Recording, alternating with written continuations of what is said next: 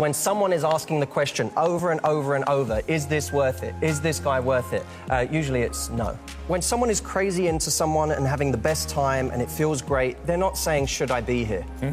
They're not asking, is this worth it? They're having a great time. When someone says, is this worth it? Usually it's them continuing to try and justify whatever behavior is happening in the relationship that they're trying to ignore because they're afraid of going out there and being on their own again.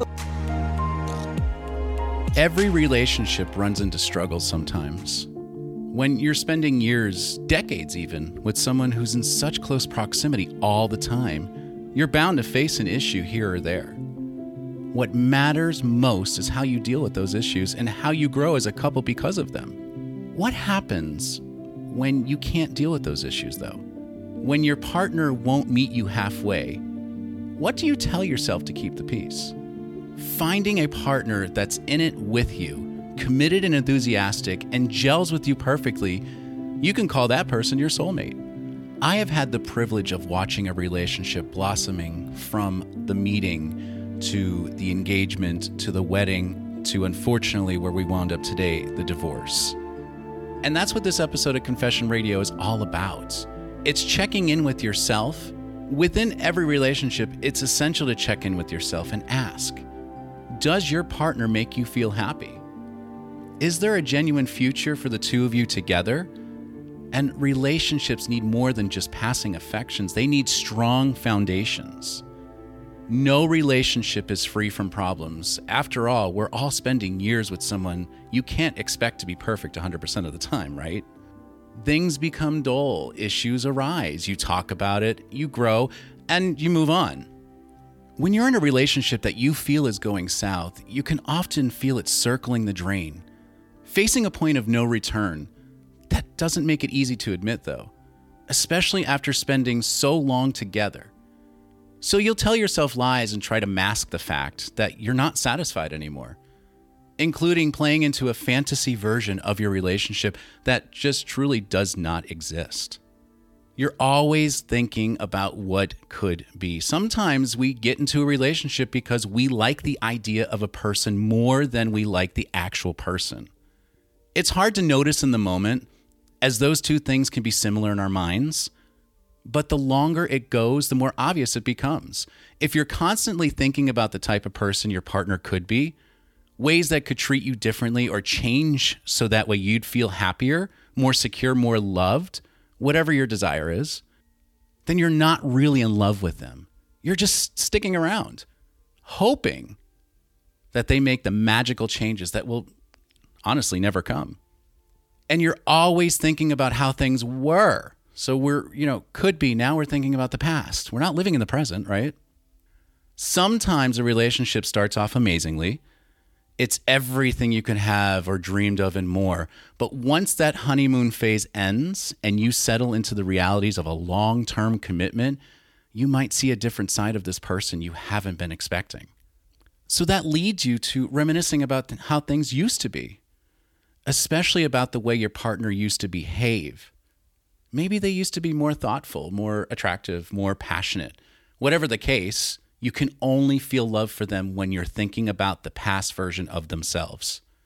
Then you kind of over explain relationship issues. So when you're talking to your friends or family about how your relationship is going, you immediately get your back up.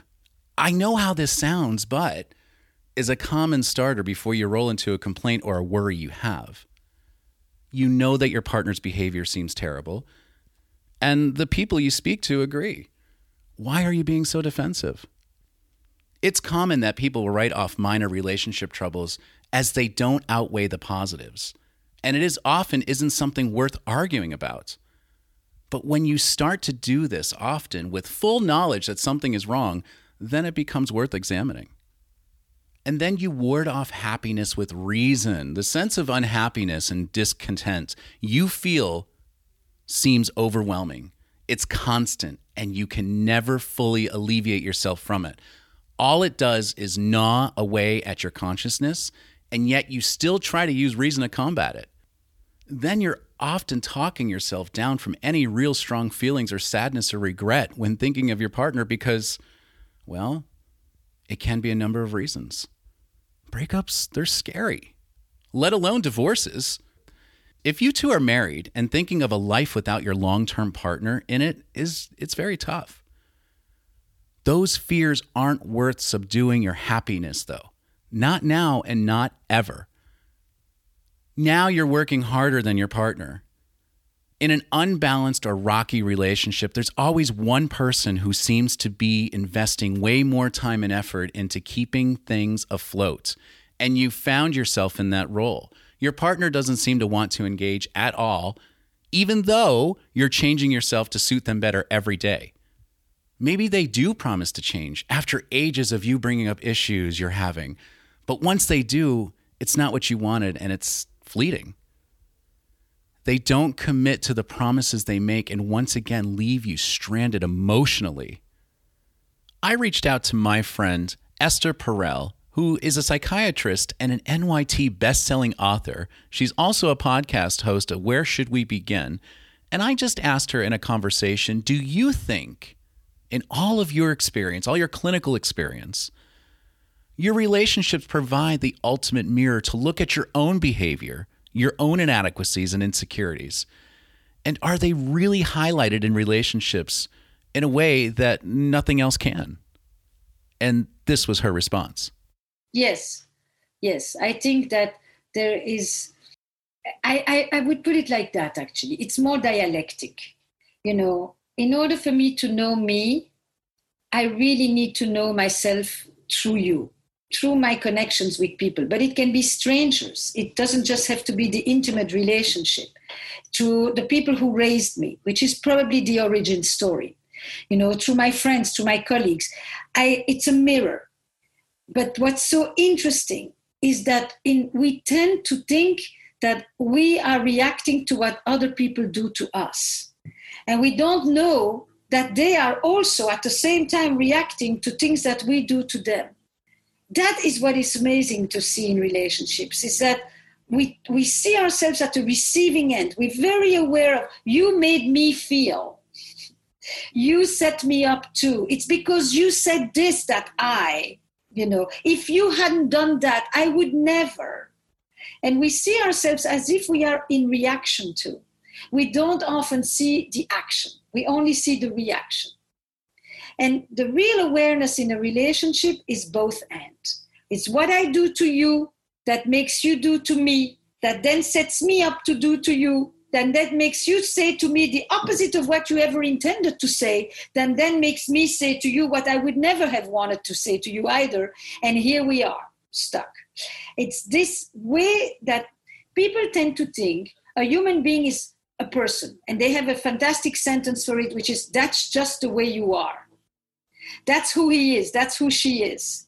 She's that kind of a person. And I always say, with you.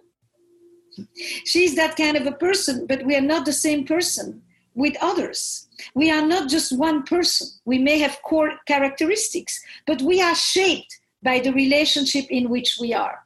We make the relationship, and the relationship makes us. And the relationship is the dynamic between you and me, it's the space in between it's not who I am and who you are. It's what we do to each other that draws from you certain things and that draws from me certain things. And that's the definition of a relationship. It's the space in between. It's a very different way of thinking about it than the two people coming together. No, it's what is it that they create together and what is it that they bring out in each other. But then you make excuses for your partner. We've all done this. This sign is similar to over explaining your partner's issues, but you're taking it one step further by actively making excuses. Just brushing it off as not a big deal doesn't cut it anymore. You have to go into why your partner doesn't like the things that they do. Listen, if your partner has suffered some sort of trauma in their life that causes them to behave the way they do, that doesn't make it okay. They're still hurting you in some capacity, and that's all that matters in the moment. Of course, we want to be supportive to our partners and help them and understand we're here to help them, but they also have to kind of get into that mindset as well that you're there, you're their partner, and you're there to help them. And then we face the reality of sometimes better is not together. Facing the reality of being stuck in an unhappy relationship is just absolutely heartbreaking. These signs aren't dished out lightly. But in order to feel that happiness of a healthy and loving relationship, you need to be willing to accept that you won't find it in your current partner, especially if they seem unwilling to work on things alongside you. Once you've snapped out of that fantasy and awakened to the reality of the situation, this is when you lean on others to help you. I'm not saying it's going to be easy because it's not. And it's so much easier said than done. But you deserve better. And believe it or not, there is better to be found beyond the horizon. I'm going to end the episode with this Intimacy is not who you let touch you. Intimacy is who you text at 3 a.m. about your dreams and fears. Intimacy is choosing to give your attention when 10 other people are demanding it. Intimacy is the person always in the back of your mind, no matter where you are or how distracted you are. And finally, when nobody wakes you up in the morning and nobody waits for you at night, and when you can do whatever you want, what do you call it? Freedom or loneliness?